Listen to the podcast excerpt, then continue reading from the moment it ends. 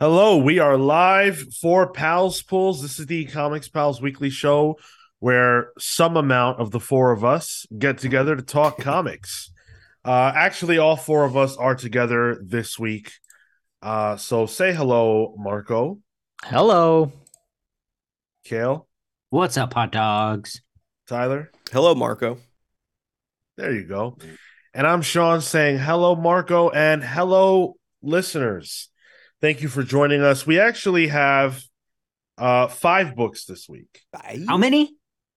There you go. You guys are hot today. Um, we just couldn't pare the list down. Uh, honestly, we probably could have done even more books. There were books that got left out.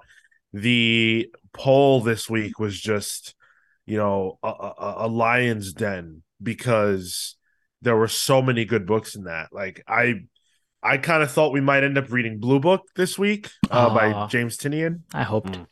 but uh, that's not what I voted for. Uh, I voted for the winner. Uh, you voted in this poll?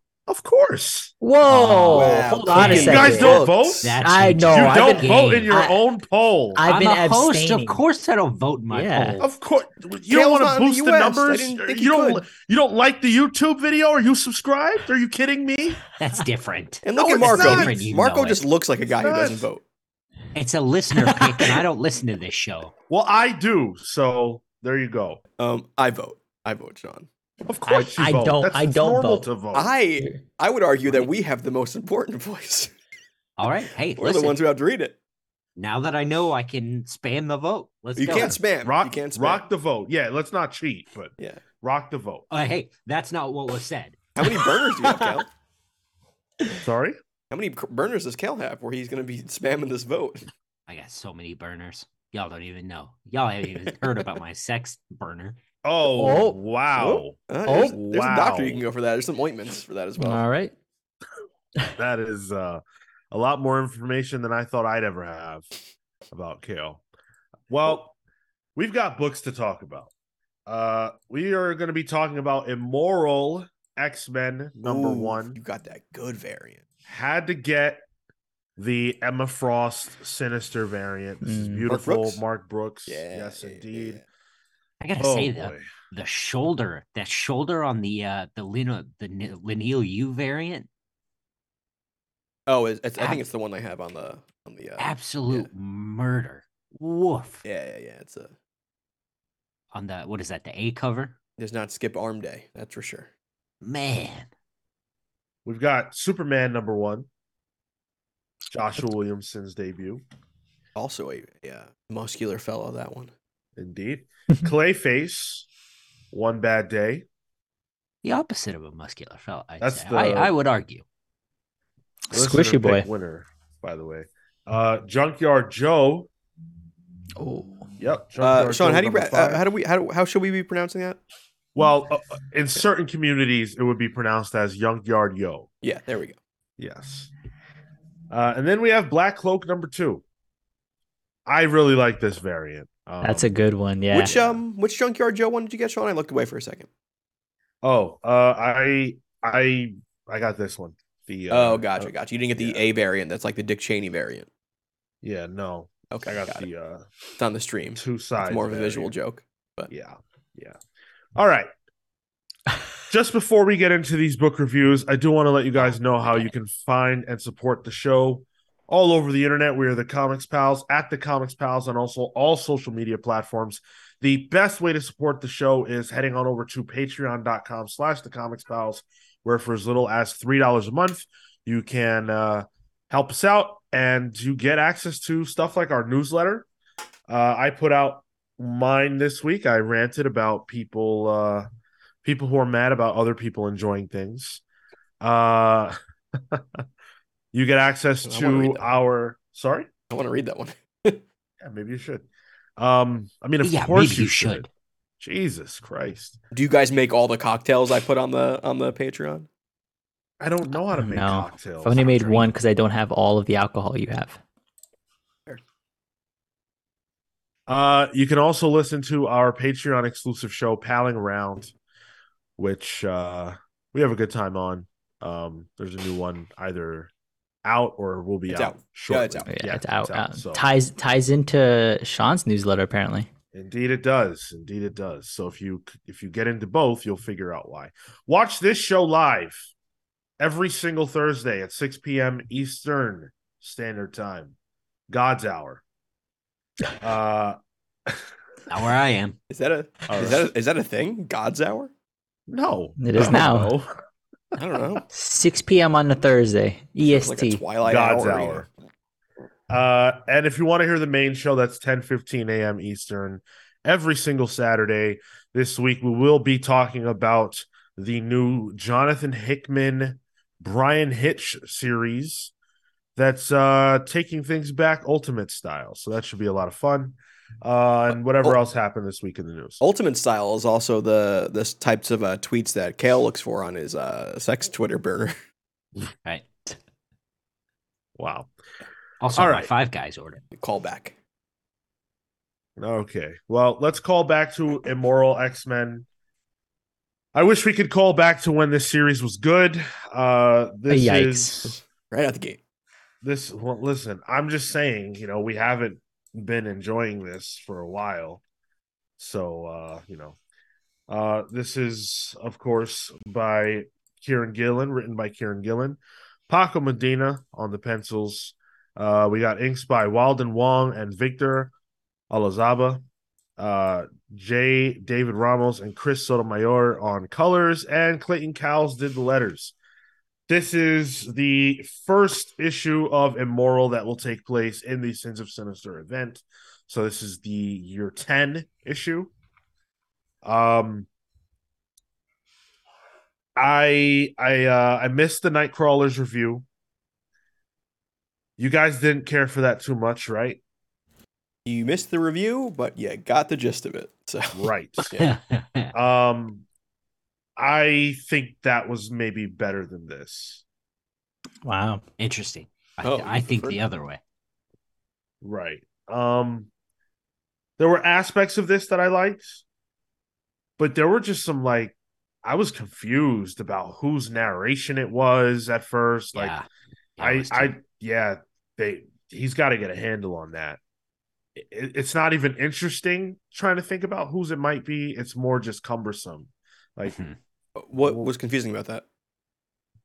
especially early on in the narration, I wasn't sure whose it was because it felt like it could have been Xavier's, but I was like, maybe it's Emma's. There were times I thought maybe it was Sinister's. Mhm. So It was very confusing. what tipped me off on it, I think it's really the only way you'll know, is the first narration box has Emma's logo on it. It has a diamond, like a actual diamond in it. Mm, yeah.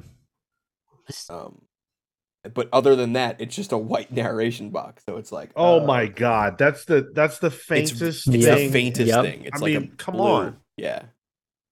But don't you think it's a problem when Oh, 100 percent. Yeah. it when the narration what the frick? of a series that has the same characters in it every issue, you can't tell who the narrator is just by how they're talking or what they're saying. Mm, the voice isn't there. Yeah, that's that's not good. That's It's a, a big real big problem. It's a big issue in this too because everyone is a Sinister clone, so everyone's kind of Yeah. channeling Sinister in a way. Right. Um, Yeah. I do think it sounds like Emma, but it sounds like an Emma we haven't really heard in years. You know, I thought it. I thought it sounded like an inversion of prof- what, what Professor Xavier was saying in the last issue. So I was like, okay, maybe this is how he thinks now that he's uh sinisterized. Mm. Sinisterized. It's like the Venomized event. yeah. It, it only ticked me off when on that what third page when Emma's there. It's like Char- Charles is so soft. It's on her side, and she's looking at him. Mm. That I'm like, oh, this could. I didn't notice the the diamond either. It was only at that point I'm like, oh, this is probably Emma in that case because she's they're in the same scene. She's reflecting on what just happened. Right. Otherwise, I think to your point, there's uh, it's not as e- easily distinguishable. eventually you do of course realize this is a this is an emma frost issue and you come around to understanding whose narration it is but i i do think uh i do think that you know some tightening up could be done especially because this isn't the only time this series has had that problem but um that being said there is a lot of Sinister here, of course. Now Sinister needs to try to think this problem through because he just doesn't have access to the Moira clones anymore. He's got to figure out what to do about this. And who better to talk to than himself about this? Uh, you know what? It's kind of weird. As much as I hate Sinister right now, and I use that word deliberately because that's really how I feel. Uh, I did not, I did not hate this scene. For me, that was the best part of the issue. Yeah. Yeah, Yeah. Yeah. Yeah. Weirdly, two Sinisters was the key to our problem. They they negate each other. You got a negative and a negative makes a positive. And I think part of what helped was that I actually felt sympathy for the fresh clone. Oh, So interesting. obviously, Oh, I knew he was going to be killed, Hmm. Yeah. and I was like, "Damn, that sucks." He's he only exists just to be a you know uh, uh, just to be spoken to, but we know they all have personalities. They're real to them, Mm. to themselves. So I felt bad for him. That highlighted Sinister's cruelty. That behind all the machinations and stupid jokes, he's actually an awful person. He doesn't he doesn't care about anything. Human life is irrelevant. Or life, I should say, is irrelevant.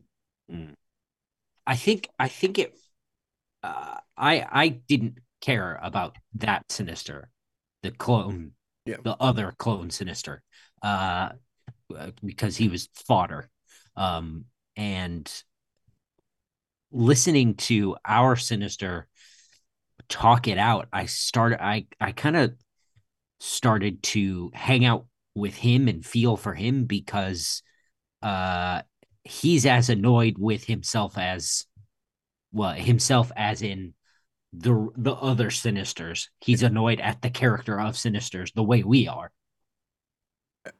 I, I I feel like this entire event is just a sinister story, and it's him coming to terms with his own issues. You know, and like Mm. what hit like because there's no actual there's no growth for any of these characters besides Sinister really because of the nature of the event. It's going to be reset, but I think Sinister keeps his memory like there are backups for certain things, so like maybe he'll have some forward momentum, yeah but I can't guarantee anyone else will. Um, now this book was a little like a really like the cover alone is a hint as to what you're getting in it, but it really leans into like Emma being a, like this like dominatrixing evil scene chewing villain version of Sinister. boy in the in a cheeseball way Yeah, it's not Yeah. it's not subtext at all. It's dom text really. Any if Yeah. anything. Um, Yeah. you know, she sleeps next to a St. Andrew's cross apparently. uh it's just like uh, she talks about you know like uh sinister's kinks i'm like all right kieron what do you what are you trying to get Yeah. get get out of this it's it was so much that it was like i i gotta tell you this is not enjoyable yeah it was Um, and it's a bummer too because i think this is our immortal x-men emma pov issue because we've never gotten one in immortal x-men right We did. we did yeah, we did. Yeah, Alright. it's like the second second issue or something. okay yeah i lost track Pretty early on. But- um Uh, yeah, I, go ahead, Marco. Go ahead. Sorry, I was just gonna say it was a good bit when all the Scots came out, and uh, she's just like, "Oh, easy, I can handle these." yeah yeah that was good I really like the idea that Sins of Sinister is us seeing the hell of Sinister's hell, basically, a hell hmm. of his own creation. His machinations have gotten himself to the point where he is now in hell, and that hell is himself. Everyone is him. He hates himself. He's trying to figure out how to beat himself, but he can't because he can't think outside of himself. So anything that he would do, the clones would figure out because they are him. I think that's really smart. And so I do want to give everybody involved credit for that. Um, I just don't like Sinister right now.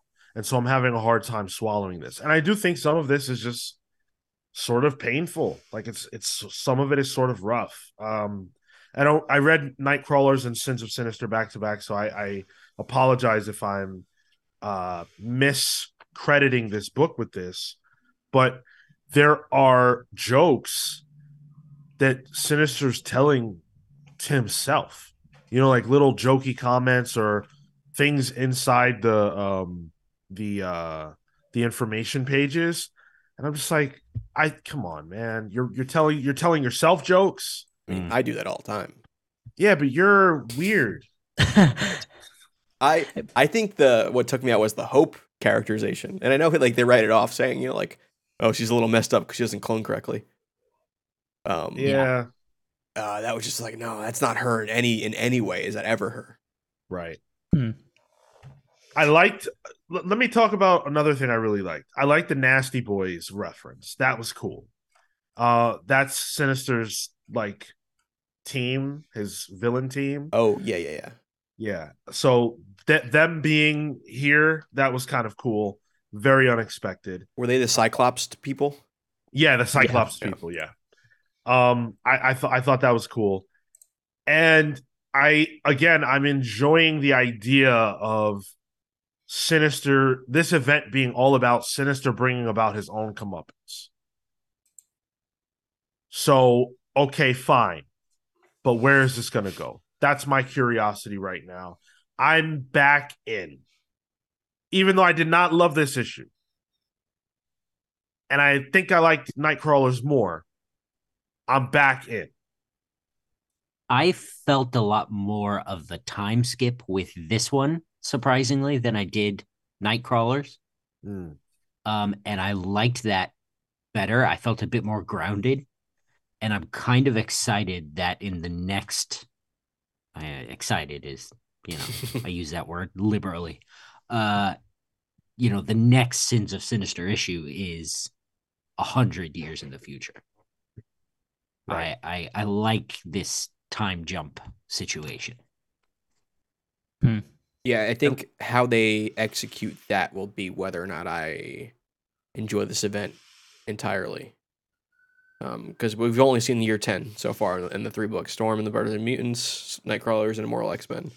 So that's the real shtick of it is those time jumps. So we'll, we'll see where that goes. Didn't we get a hundred or something in one of the first ones? Like the Alpha, the Sin- Yeah, Sinister right? number one. Yeah. That's okay. I'm.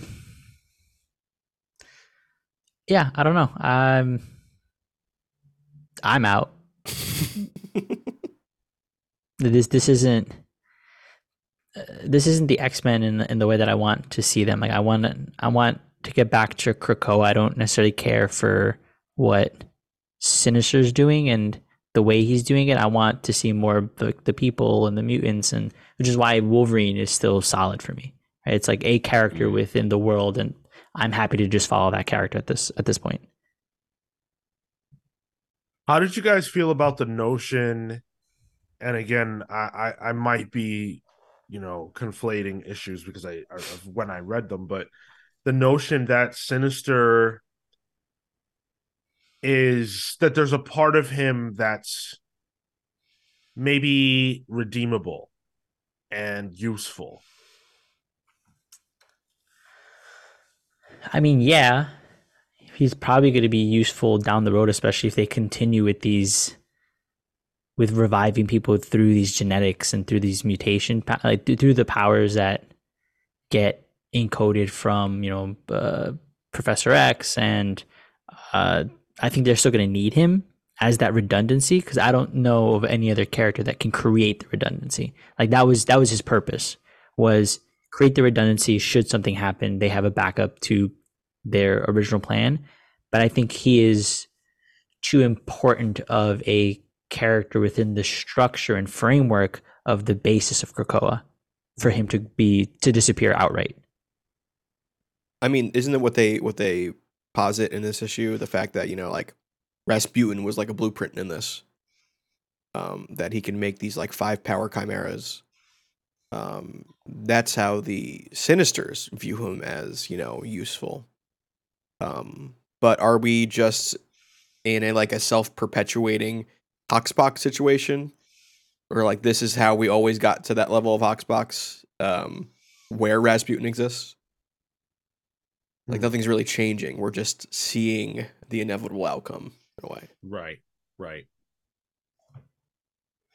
Well, I was thinking, how could because Sinister is a unique character, in a positive way, in the sense that what makes him most useful is not a mutation. He's pretty unique in that sense. Hmm. You can't, because we know that they can theoretically put another person, like attach another personality to a body, right? So in my mind, I'm like, well, could they give the body of Sinister the mind of just as a character? Don't get you know attached to this Professor Xavier, right? That wouldn't yield a result because that's not why Sinister is, can do what he can do. Mm. He's a genius. He's a genuine genius. Yeah. So can he be turned? Because if he could be turned, a, a Sinister who genuinely wants to help is the greatest ally that the mutants could ever have outside of themselves. Mm. But how do we get him to that point? So I'm wondering if maybe Sins of Sinister is a way to get Sinister to realize how much of a dick he is and actually turn him to the side of the mutants. And maybe that's why Destiny is letting this all play out because she knows that in the end, he's going to end up on their side because he realizes that his way never works. that he's just gonna frustrate himself into submission. Like, Yeah. Because I That's- think I think that's the you know he he goes through all of those scenarios in the uh you know the the prologue or whatever you know where he's repeatedly trying to kill uh you know the quiet council. And then finally one thing goes right and he gets it. But now you know he's having to sort of relive the extended groundhog day. Mhm. um yeah i think that makes complete sense. I think uh that sort of lends credence to my theory i don't know if i've said it on the show but i i think that this will be the type of thing that ends where we began mm, then I'd be frustrated because I would But like. without uh with sinister's new Uh, on- knowledge Yeah, oh, like- new, like new this- knowledge this and is on a their side. this is an event that is happening to sinister and sinister alone Interesting. Uh, You know, I'm fine with that if that's the outcome. Do I need it to uh, span what 12 issues? um, and an event that disrupts the main story? No. Yeah. 12 the 12 issue thing I like. Uh taking over the entire X line, I'm not crazy about. Yeah. I think if this if this does go that way, I'm happy with that. Um, not to say that the event from a quality standpoint thrills me, but if that's the trajectory, then cool, sure. But I think Cale's right in that it can't it has to be something that only Sinister knows. So that when he inevitably gets reset and gets back to that point where he enacts what leads to sins of sinister, he makes the decision not to. And that's why the rest of the X books can't go on because they're all sort of stuck in that moment because from that moment you know that's like a, a pivotal point of change for these Yeah. characters is what sinister will do so Hmm. Uh i thought the paco medina art was pretty good i really was freaked out by his depiction of the sinister clone melting that was horrifying That was intense. That was cool. It's the Really good. second melting character we had this week. Oh, yeah, yeah. The the yeah. Logan patch as a concept was real cool. Was cool. I want one Yeah, of that those. was fun Yeah. Yeah, I, would- I thought would he that. was almost Art Adams in a way, in the way he drew Emma in a couple of the, the shots. I think there's that face off that Emma and Sinister have in his lab, Yeah. his Westchester lab, where it's like a close up shot of Emma. Like it In her looked face? very Art Adams. Yeah. Yeah. I can see that. It was good. I think it was solid. No gripes. All effective. Good paneling. Good pacing. It did it did the work. Yeah. Um, I will pull this. I, I I would not, but I think it is a I think it is a pull uh, for people who want to continue to follow this. I think I think it's good enough for that. I was kind of mid on it, but pull for the cover. Uh, uh, I overall, I, th- I, I, you know, I'm fine to keep reading it for the show, but I think overall, I'm a pass. I cannot believe that I, the person who was the most annoyed by all of the stuff that's been happening with Sinister, am the only one with a pull on this book. Uh, Just proves you're a mark. Yeah, you're Yeah. the markiest mark of all the marks. You're you're more marky than marky mark. I sold myself on the book, Cale. Hey, hey, listen, you, you didn't sell the rest of us. All right. Not this week. Okay. Well, Joshua Williamson is trying to sell us on his rendition of Superman in Superman number one. Um, we've got, of course, the aforementioned Williamson, joined by Jamal Campbell on art, letters by Ariana Maher. Now, it feels like we just read a Superman number one because Action Comics had their big sort of reset, refresh. Um, this is the actual genuine Superman number one. Not that a number one for Superman even means anything, because it's just starting from wherever the creator is starting from. Yeah. Um, Yeah. That being said, I think that this is the second Superman book on the stands at the same time, pretty remarkable, in which I think the writer has a pretty solid handle on on Superman and his uh his his you know his group of characters. This felt really good. This felt good. And, and I think in my whole time of reading comics, I don't think there's ever been two creative teams at the same time doing two Superman books well. Mm-mm. You know what I mean? Like simultaneously. So like I, I feel like I'm kind of eating good right now. yeah. Yeah. Yeah. One thing I love about uh, uh, a good Superman book is that you'll get a li- just a little taste of a Clark Kent nugget. For me, it was that he likes to listen to music, Yeah. and it's like, oh yeah, of course, that makes total sense. Especially, you know, as they keep having to kind of slide the timeline. Um, My question it- though it was rules. was he did he have a Bluetooth headphones plugged into Yeah. a CD player? What Yep, CD player did. has a USB slot? Listen, Surely it was a 3.5, but it's a LexCorp exclusive. Okay, Uh, so, I mean, It's you, Supercorp. We don't have it yet.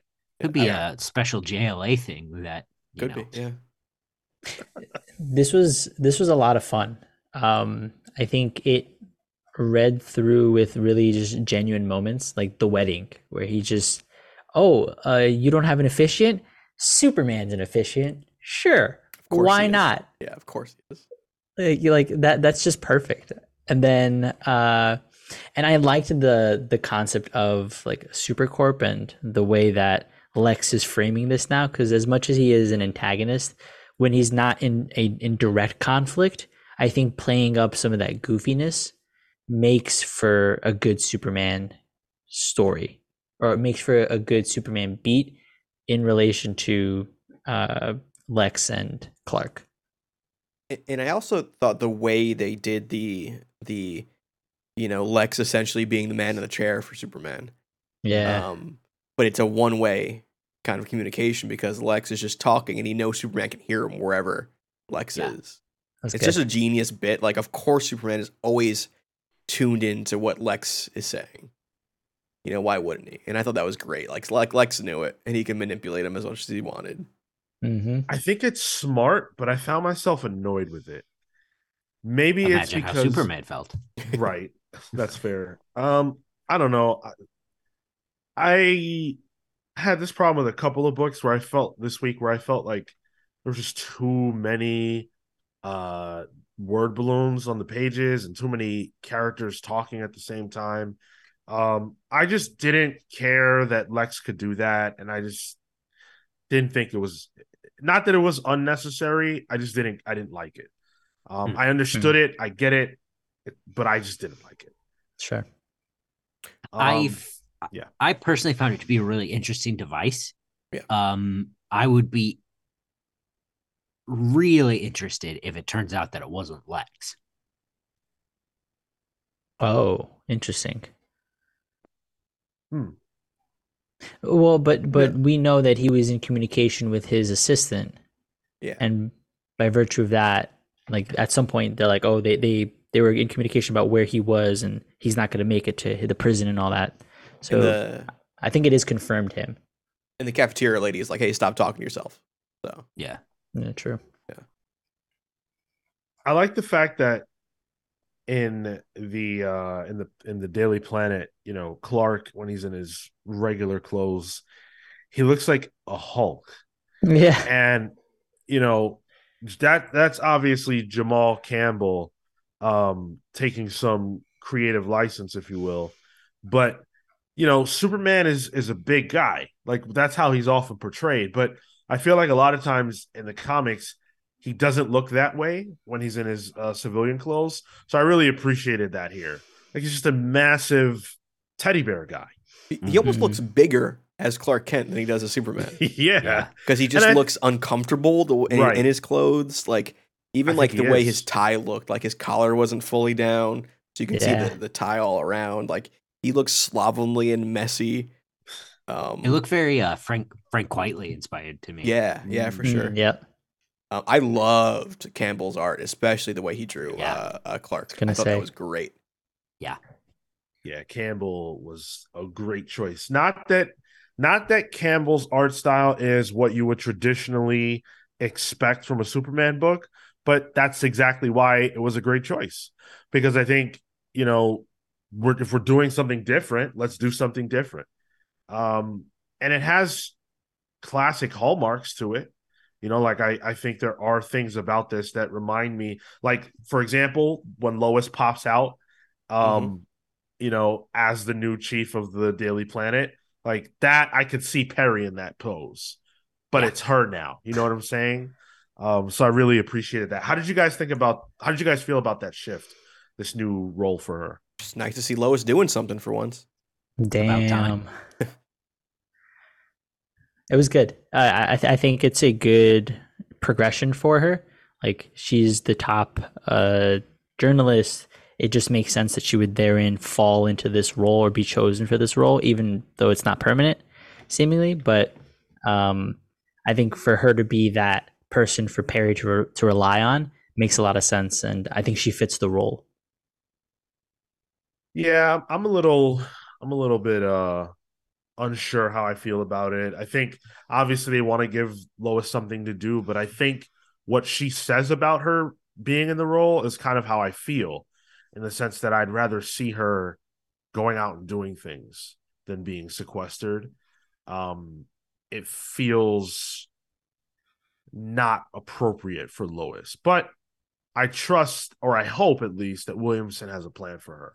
One thing I will say about Joshua Williamson as a writer, and I have a lot of good things to say about him, but in particular, he's great at, you know, digging down into what people like about a character or what's essential to a character and drawing that out. I think he did a great job with that on the Flash, and I think if this issue one is anything to go by, he's got that nailed down with Superman and the relationship between Superman and Lex. So I'm trusting him with Lois and everyone else as well. Overall, I think this was a banger. Yeah, and- and the other bit that I liked about it is we are one issue into Superman, and we already see, you know, Lex and two of his other Rogues Gallery characters that, like Livewire and Parasite. Like, I, when do we ever really see them? You know, Yeah. um, But- so It's my book of the week. uh, Oh, it was it was okay. almost mine until I got to the next one. Um, Well, see, it's a toss up between this one and the next one. And I Oh. think this one edges out for me. fair, this one fair. is mine as well.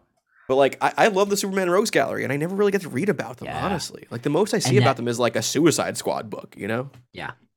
And that uh, Parasite cliffhanger is Mhm. great. Yeah. like I remember as a kid, like right before I got into comics, uh, I used I, I would go to like Six Flags and I would go on the Superman roller coaster there, and like the the line as you're waiting, it just shows you all of his Rogues Gallery characters, and I'm like, oh, these guys are friggin' awesome. Who are these guys?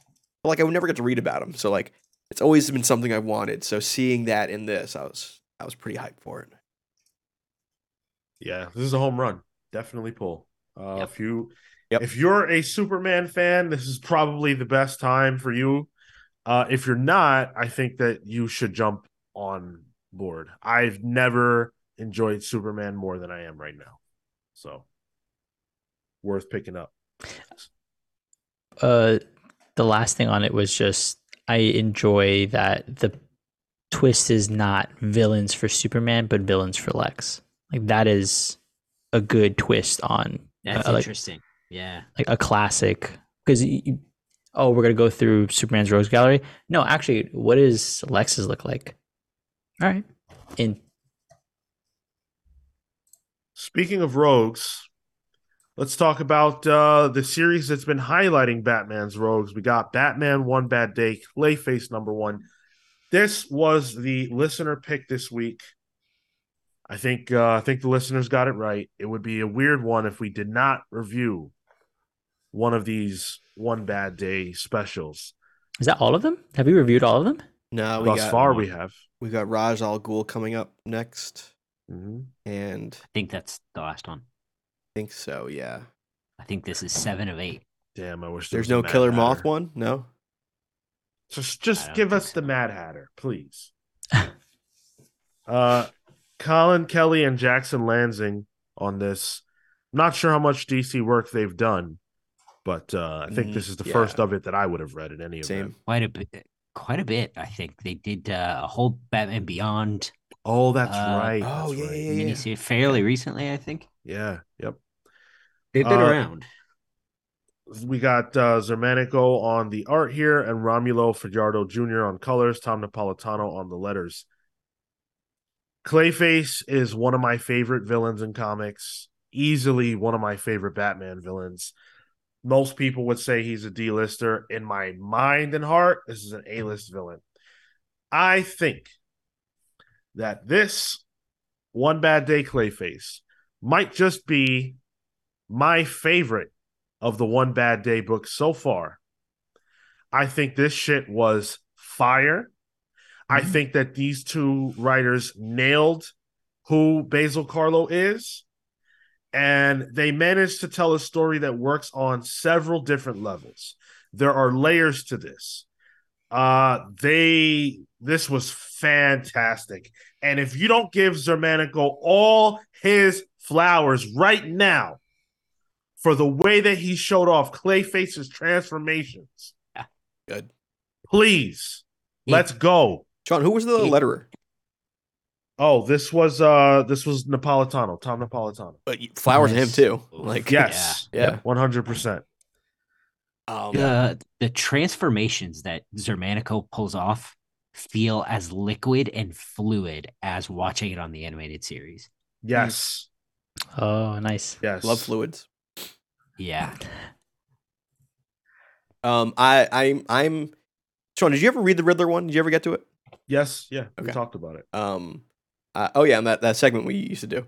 Um, I think this is my favorite one out of all, all of them. Um, it did exactly what I wanted. The, I think it did what the premise is. Really, it made a definitive one shot story. Okay. All right. Let's get into it.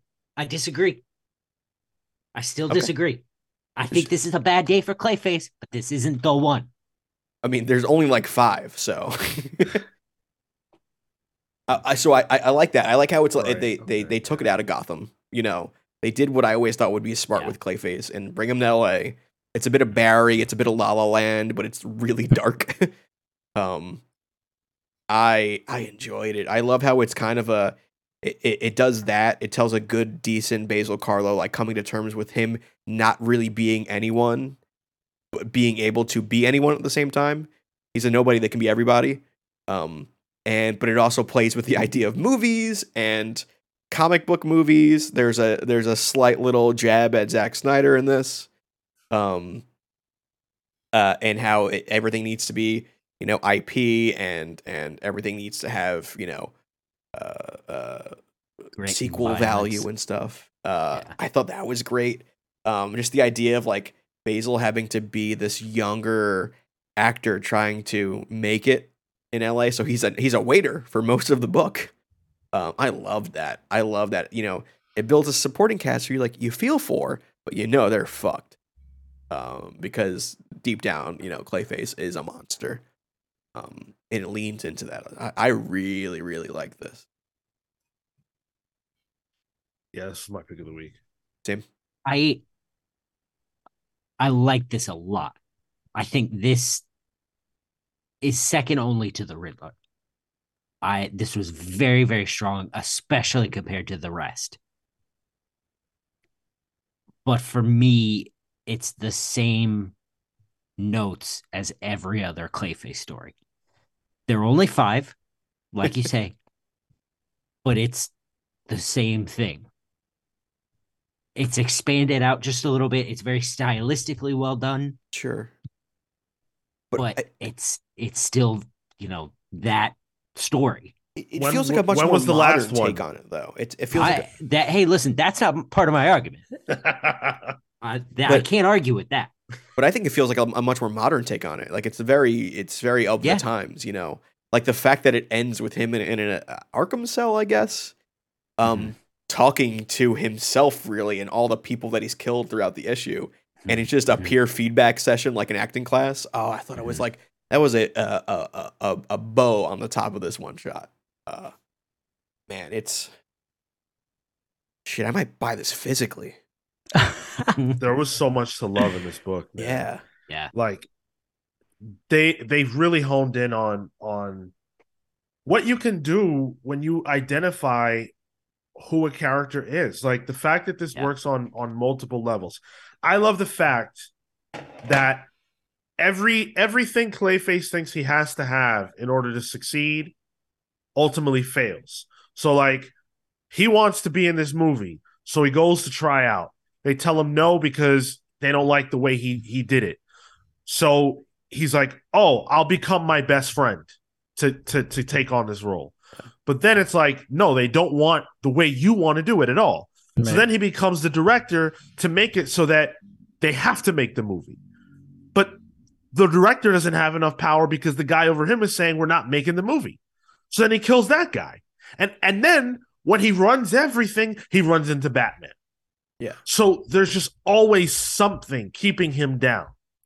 Uh, which I really loved. In- Well, it's the- him. He, uh, he's keeping himself down because he just can't get it through that. Like that, they ha- he has to relinquish himself at some point to what somebody else is going to dictate. But he he can't take that as an he can't take that no. and and the fact that like he's also auditioning for it looks like the movie version of the killing joke i thought was a Yeah. good little bit Yeah. um the just the the idea of the setting too it's just the fact that it, it's always sunny and it's only when things get really bad does the the night come and as soon as it turns into night batman shows up right. um, and I thought that that slow build towards towards it getting darker and darker and darker until the actual Dark Knight shows up um, was uh, again like just great, greatly paced too. Um, Batman has a, a, a Ghostbusters trap for for Cl- Clayface just at the ready apparently. Yo, that was sick. And I love again the fact that like, you know, yeah, this dude is a nut. He re- he really Mhm. is a nut.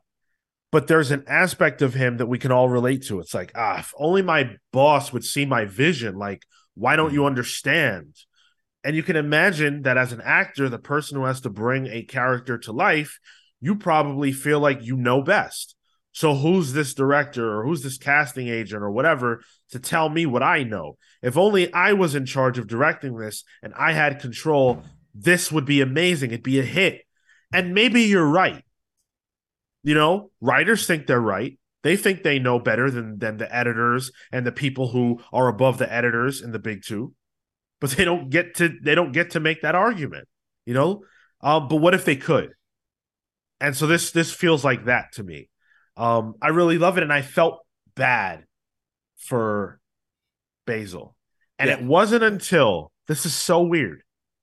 It wasn't until Batman said, and Basil gives this amazing performance. He's crying in the rain. He's talking Yeah. about, you know, how unfair life is and everything else. And Batman snaps him to reality and he says, Nine people you Yeah. killed.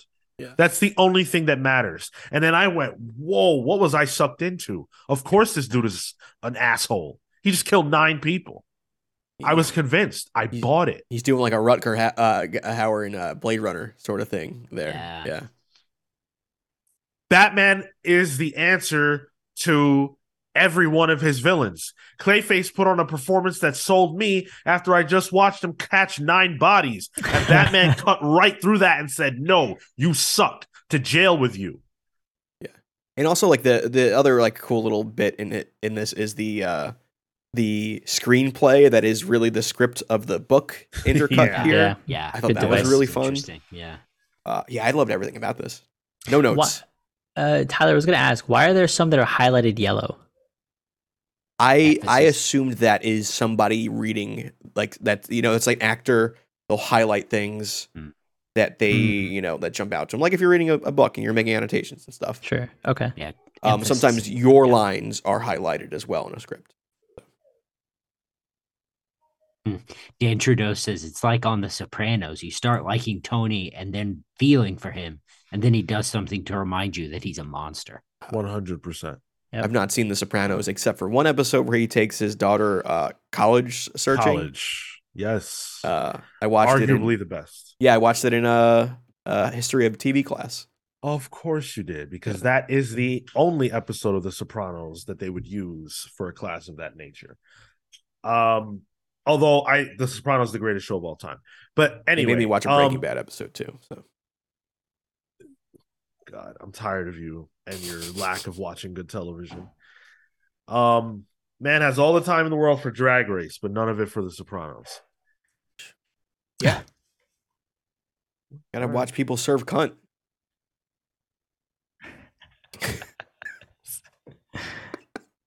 It, it stands for charisma, unique, uniqueness, nerve, and talent. Sean, all right.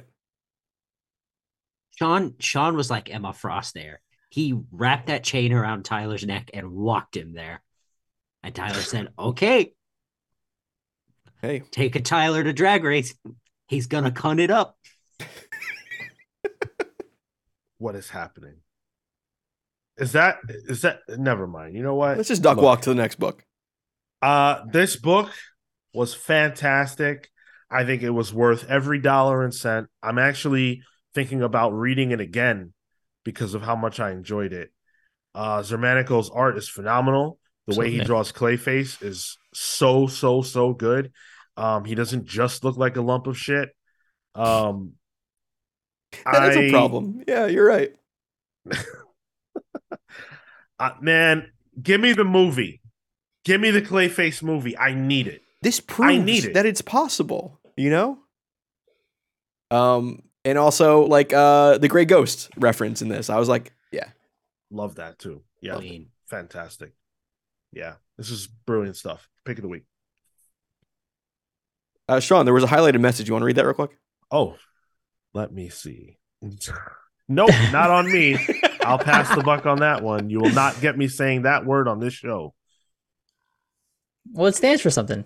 Charisma, So go ahead and read it. Nerve and talent. What was it, Tyler?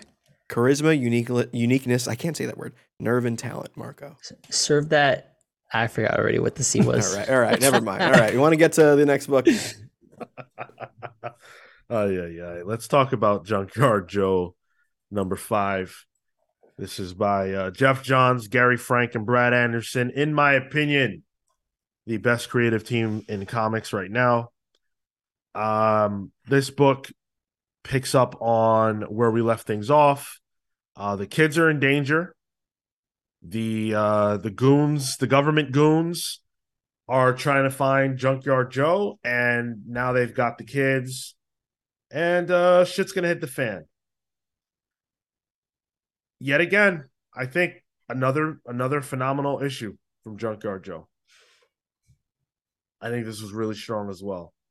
Um, we know that Junkyard Joe has some level of PTSD Mhm. Based on his war experience. And we see him having actual flashbacks in this issue, which, you know, I don't even know how that's possible.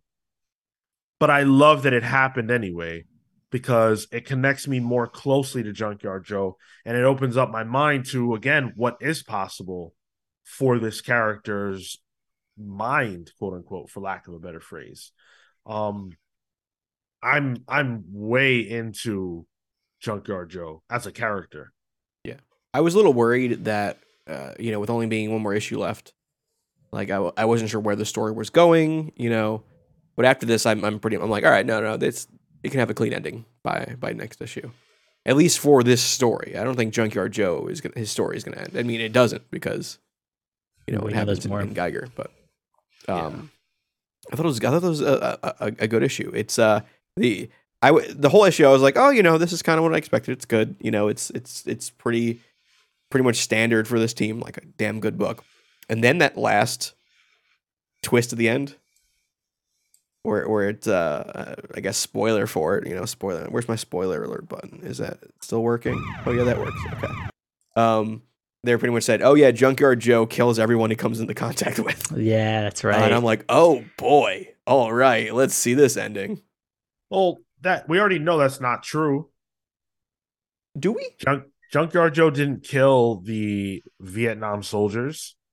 No, but I think I think but depending on like where the situations that he's been put in uh, into with I assume guns and guards all that stuff for them he has killed everybody but realistically outside of that if you're not armed he's probably not going to do a thing but I'm then- assuming That Yeah. would make it not true. no for sure I- I but ass- for for them that's all the information they have in Right. with respect to that context sure. and I thought it was like, oh, they decommissioned him for a reason. Like maybe something it just got you know too much for him. Like they need they didn't clear his cache out or something. So um, he just overwhelmed and he just started you know fritzing by the end. He also didn't kill that hunter with the gun. Right. He viciously maimed him, but he didn't. He He did didn't kill kill him. him. Yeah.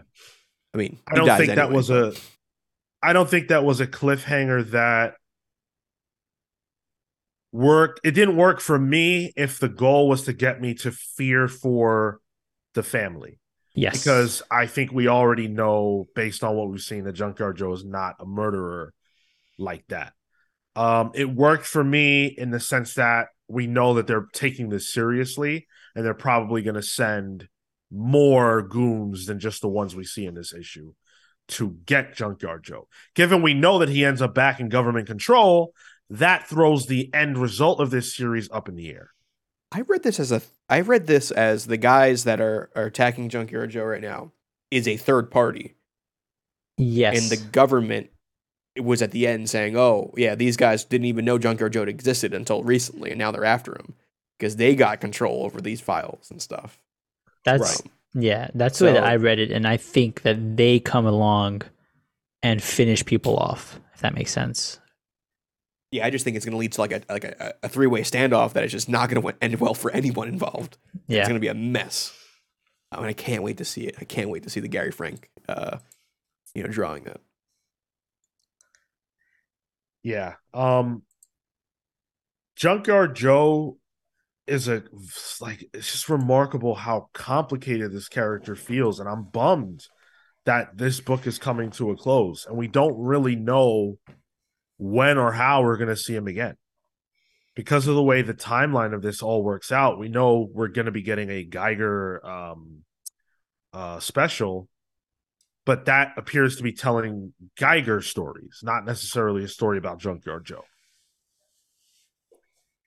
Um, yeah. Other than that, I mean, there's not like a ton that happens in this issue in terms of, you know, it, it's really just those main beats. The the family's in trouble.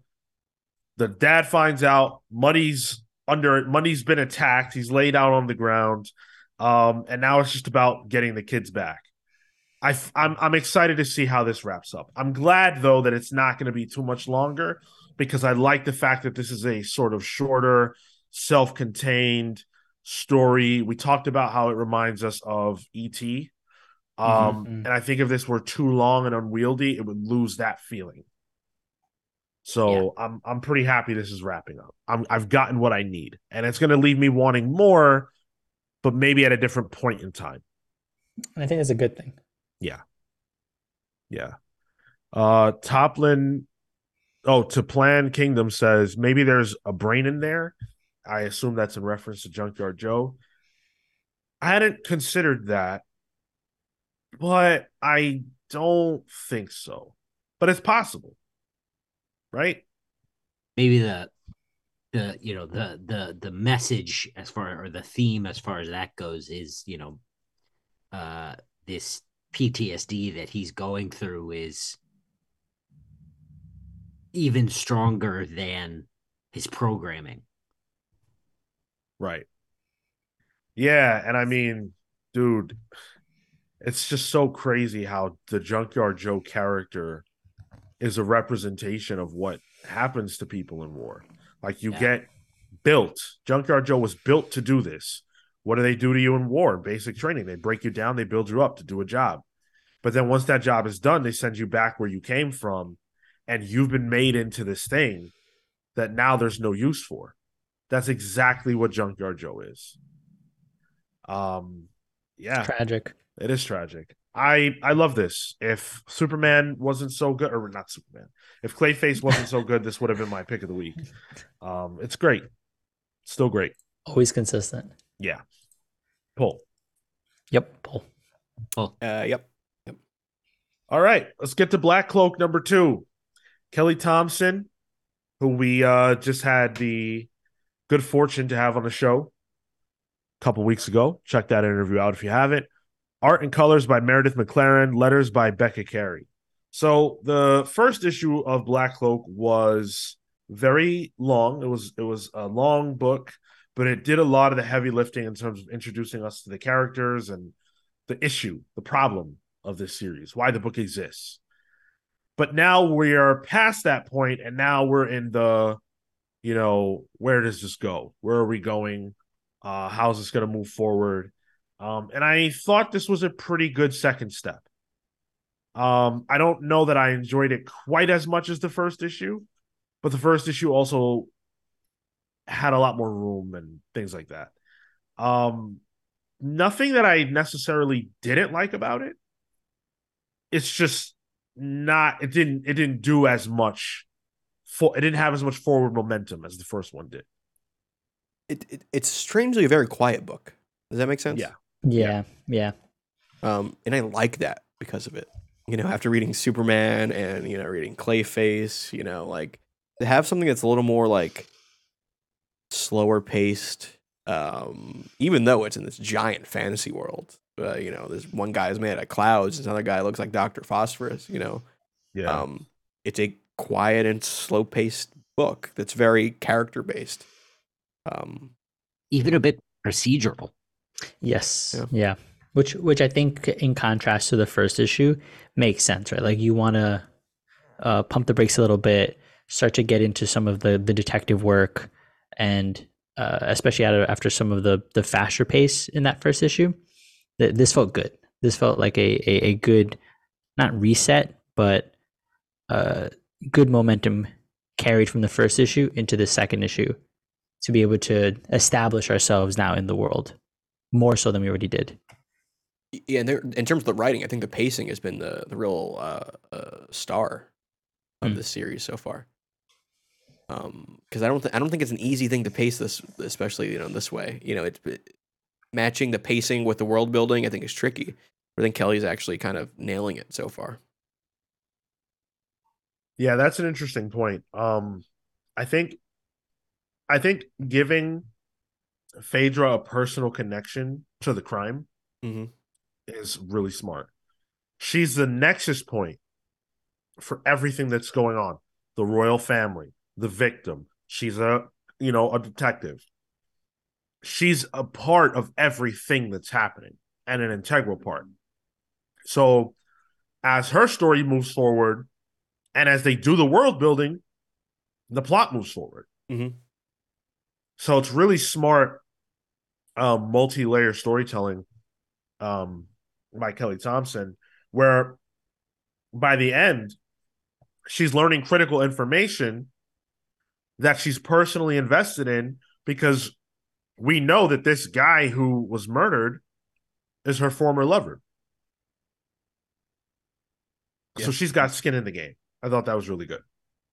Yeah, I mean, but I think the real star of the show is the Meredith McLaren art. Holy hell, um, it's good, real good. Yeah. I- there, there's just one panel that jumps out to me. It's in the flashback which I think the way uh, Becca Carey colors the flashback in these like blues and pinks, um, very pastel colored, um, but only like maybe three different colors. Um, but there's that one where she's like poking him, and it kind of looks like a, uh, almost like a Street Fighter move where you can see all her different arms because it's the movement of her poking them. The little Uh, jabs. That was like very well done. It's like good cartooning. Um, but then like the the the final page we get where we're in this like flyers only area of the city, Yeah. it looks bonkers there, and I was pretty pretty hyped for it. Yeah, I think the the art does a lot to. I I remember in the first issue I'd mentioned it felt webtoonish and like not in a uh like derogatory way necessarily, but it's it, it's it's simple, it's clean.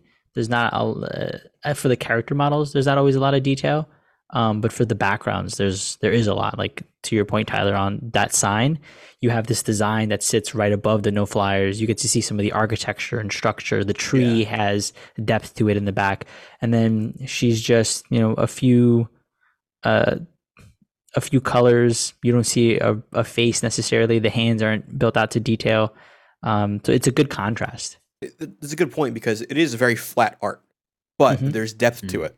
Um, Yeah. and I think the colors really do some heavy lifting there that I that I think is it. It it's noticeable uh, Yeah, in a good way.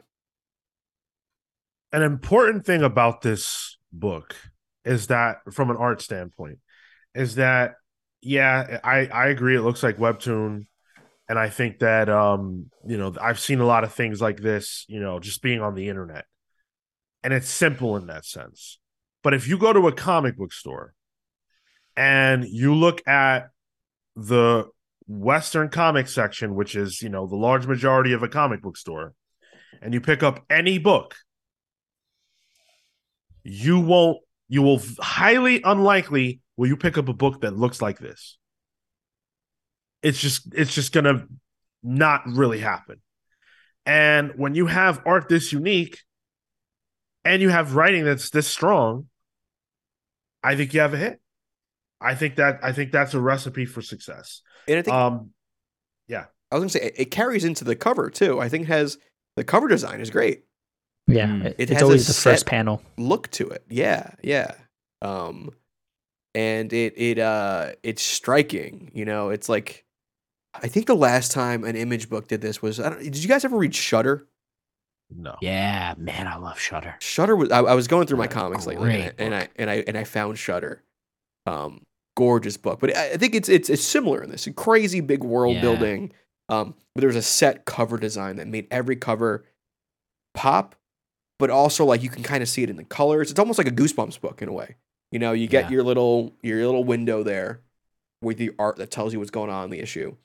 But then there's some color coding there with the the frame of it all. Um, Hmm. yeah, I'm a sucker for some clean, co- you know, cover art like this. You know, after Mhm. reading um, shit, Sins of Sinister, you get you know giant barcode here, you get you know the banner there, and it's really off centered. Like I was looking at the cover for the thumbnail of the the the video of this, and I'm like, man, this is just not a very good balanced cover. Black Cloak, fucking great cover. Yeah. I definitely say pull. Yeah. I'm still very, very intrigued by this world and this story. 100%. Same pull. It feels good to like it. Dude, you're, Yeah. you've been sleeping on Kelly Thompson too long. Yeah, I didn't realize it. I am glad that you all woke me up. A So, those are the books. If you want us to review a book next week that you are really interested in, or it doesn't have to be next week, it could be a week in advance. Just let us know Yeah. about what book that is.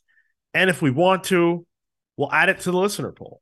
And then you can head to Twitter every Saturday, hopefully, after the show, and you can vote for which book you think we should review.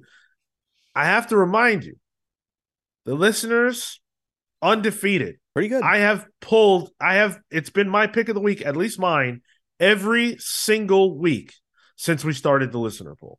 Every week for uh, you did miss a Every week. single week. I missed the week last week. I wasn't there. Doesn't count. Um. Ah. Wow. Even the purgatory shit, huh? Fuck. That first issue, yeah. Was it not? I even pu- I I made it my pick of the week the second because that the second issue was not that good, but the rest of the week just was. Oh, it was bad. worse. Dude, Yeah. they, re- Yeah, they, they, right. they listened to our feedback. They got cover credits now on the on the next issue. So Mhm.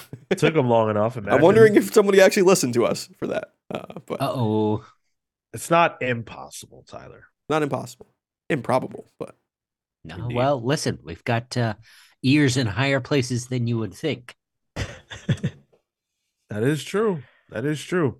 Well, we also want to let you guys know what books we're looking forward to next week. And we call this segment Pals Pulls. Tyler, take it away. so I am pulling Hallows' Eve number one. Uh, Erica Schultz, Erica Schultz and uh, Michael Dowling. This is a mini. I'm not sure exactly the status of the book, but it's a new book based on uh, Ben Reilly's wife um, gaining these new powers, where um, she's kind of this anti-hero villain, but her whole thing is she has these old school like Halloween, almost like Halloween three, the movie masks that she puts on and gives her different powers. So she'll put on, you know, a werewolf mask and she turns into a werewolf. Put on a Frankenstein mask and she turns into Frankenstein's monster and it's like a little burly. Um, really weird, but uh, kind of a fun character. So I'm curious to see how they uh give her her own thing going on. Is there anyone in the Spider Man books that just doesn't have powers? It's just a regular person. Jonah, uh, he's got the Spider Slayer armors, so I guess that right. yeah. Aunt May, Oh, I'm just about to say that. He was got- Silver Surfer. hot. Oh, yeah, that's true. Yeah, and her power of uh, hot cakes too. Uh, wow. wheat Um, cakes. wheat cakes. Yeah, yeah. yeah. Uh, and then I also want to check out Cosmic Ghost Rider number one. So oh, is that a new one? yeah, so that, that's what I said. And I was like, all right, really? And then I saw it was by Stephanie Phillips and Juan Cabal, and I was like, okay, Ooh, you know what? It's a good pick. You might have gotten me. You might have gotten me with that one. Um, so yeah, creative team alone on this was like, all right, Hmm. yeah, I'll, I'll check this out. Um, the character's fine. It's Frank Castle, who's you know from the far future, who's gone crazy and becomes his Ghost Rider, which apparently just turns him into Deadpool. I hope they kind of get away from that a bit in this, but um, I like space Marvel stuff. So, uh, Sean, to no surprise to anyone, you're picking up uh, Human Target number twelve. This is it. This is it. The who done it is done. And now all that is left is to wrap things up. I am hoping that the creative team of Tom King and Greg Smallwood can stick the landing. I have a hard time thinking of a reason why they wouldn't. Yeah. Because of how stellar this has been the entire time. But uh you better believe we will be reviewing this on the show next week. Yeah.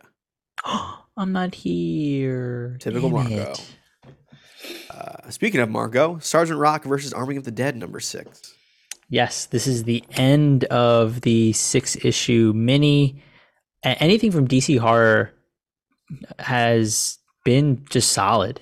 And uh, I'm, I think, two issues behind on this. So I'm on issue four. Easy Company has come across and is trying to kill zombie Hitler. And uh, it's just bonkers. So I'm having a fun time. Anytime I can see more Sergeant Rock, please give it to me. You're, you're bearing the lead here. It's Eduardo Risso on art. That's That's It's good very stuff. good art. Very, very good art. that's some good stuff. Yeah, it's written by Bruce Campbell too. So Yeah. Yeah. for all you Raimi, Army of the Dead, Evil Dead types, that's your thing. Yep. Uh, and Marco and Cale wanted to check out Phantom Road number one. Ooh, let's go, Cale. Oh, listen, Jeff Lemire and Gabriel Walta, come on. Yep. Like I wasn't gonna pick this up. Uh, so this is about a uh, a long haul truck driver who is attempting to stay ahead of his tragic past. Uh, he picks up a uh, a woman named Birdie, and on a midnight run, it becomes a frantic journey to survive a a surreal world. Uh, uh, the solicit says it's grindhouse horror meets high concept supernatural fantasy. I'm cool with Yup. Easy. Sounds cool. Uh, and Cale, you also had a, a omnibus you wanted to pick up. And now Oh, listen, I'm not I'm not an omnibus guy, but uh the uh Ed Brubaker, Matt Fraction, Immortal Iron Fist stuff Yeah. is uh releasing in omnibus form, and it is one of my all-time probably top three favorite books. Uh Is it really? I'm going to I don't know, sell my dog. Uh, Yeah. in stock To trades. You get get it half off, half off. Even then, it's still like seventy five bucks, but still, that's Damn, that's still. Yeah. All right, so I'll sell my wife too, and that'll probably get me there. yeah. Um, I have been waiting for this to be reprinted in an omnibus Yeah. since I've been reading comics. I think Me too. it's, it's I've always never read been- it. It's I've always fa- I saw this at the Strand once as an omnibus when it was first first printed, but it was Mm. beat up, and like I was like, oh, I'm not gonna spend money on like it looked ragged, um, and it's been one where like even like the deluxe editions have been hard to get really. Yeah, Um, I all all of the copies of the trades that I have are marked down and probably water damaged. really I, I you like it yeah, that much, and huh? Jeez, I, I do, yeah, and I've had to um it uh was a drool I- joke, Sean. That was a drool joke. All right. Mhm. Oh, I get it. Yeah. Um, I've uh, uh, only just got the last volume. I think last Christmas. So I got the first one when it came out, and I got the last one last year. Uh, so it's a yeah, a tough one to find.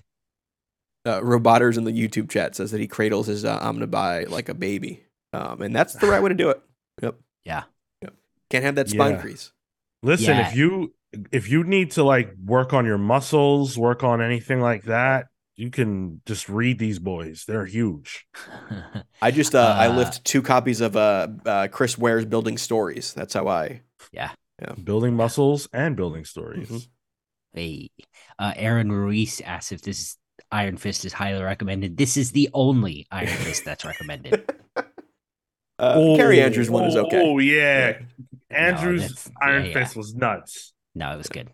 Uh, but this is yeah, this one's top guy. 'Cause you Th- get you get everything in this one. This is what his lore is based on. Like this is Yeah. the Iron Fist lore book. This is Um, this he was just a kung uh, fu guy before this, really. This is like proto fraction Hawkeye. Yeah, Aja is on it too. Yep. Yeah. Is, Travel uh, Foreman too, I believe. Pardon? I think Travel Foreman worked on some of it as well. Yeah, I think so. is Luke Cage in this? Bits, very very uh little. I love the fact that whenever one of them has a book, they're all sort of in it. Yeah, Like Luke, Jessica, Iron Fist. Like the Yeah. Seinfeld crew. Yeah. this this one is more about Danny meeting the older fists Mm, um and that's like the majority of the cast okay. Um so luke is in i, I want to say the first issue And, and from, then from what I remember, this is the book where he gets his famous catchphrase, uh, "Get fisted." Uh, that's where this comes from, I believe. that sounds right yeah Yeah, that sounds right Really? yeah Yep. That's his catchphrase? Yeah, yeah, it is. Yeah. do you have a better one marco D tier. please Uh, but yeah, get some taste swamp thing fan those are our polls. Go after your muck hole. Gladly. What's funny is I don't know if that was true or not. Guess you'll never- and guess I don't read the book. I think I I'll- know. i'll never tell I think I know, but I don't think the point is whether I know. Anyway, those are our books. um yeah, those are our those are our pulls this week. Thank you guys so much for tuning in. As always, we will be back next week to let you guys know um or to review and let you guys know what we think about that week's crop of books. If there are books you want us to take a look at, do leave us a comment anywhere that you find us, whether that be on social media at the Comics Pals, whether that be in the comments section of YouTube, where or wherever else you're listening to this. There's a comment section somewhere. You can let us know what books you want us to check out. Uh, if you want to watch this live, Thursdays at 6 p.m. Eastern, as we said earlier, God's Hour. Join us, talk some comics. Saturdays at 10 15 a.m. Eastern for the main show. We'll be talking all about the new Jonathan Hickman, Bryan Hitch book, and much more comics news. it's gonna be the the Saturday of events, apparently. Oh yeah, Nights of uh, Night Knight Terrors. and there was another Marvel one announced too. They Jeez. Uh just saw in the uh in the discord that they just put a uh, a star wars one out too Jesus. so Oh, I wouldn't mind talking about Star Wars. That's You want to talk Star Wars? I love Star Wars, man. I have Star Wars on my leg. I'd show it, but I'm not wearing shoes, and I, nobody gets free feet content. So Good call. Good call. Paid only. That's right. How many weeks in a row is this? With Tyler Since- making the feet it- well, references? Well, hold on. let's see. Since it 52? started? Yeah, He's yeah. been he here joined in over a year? Yeah. Unbelievable. So Unreal. 69. Hey. All right. We will uh we'll catch you guys later. Until next time, take care guys. See you next week.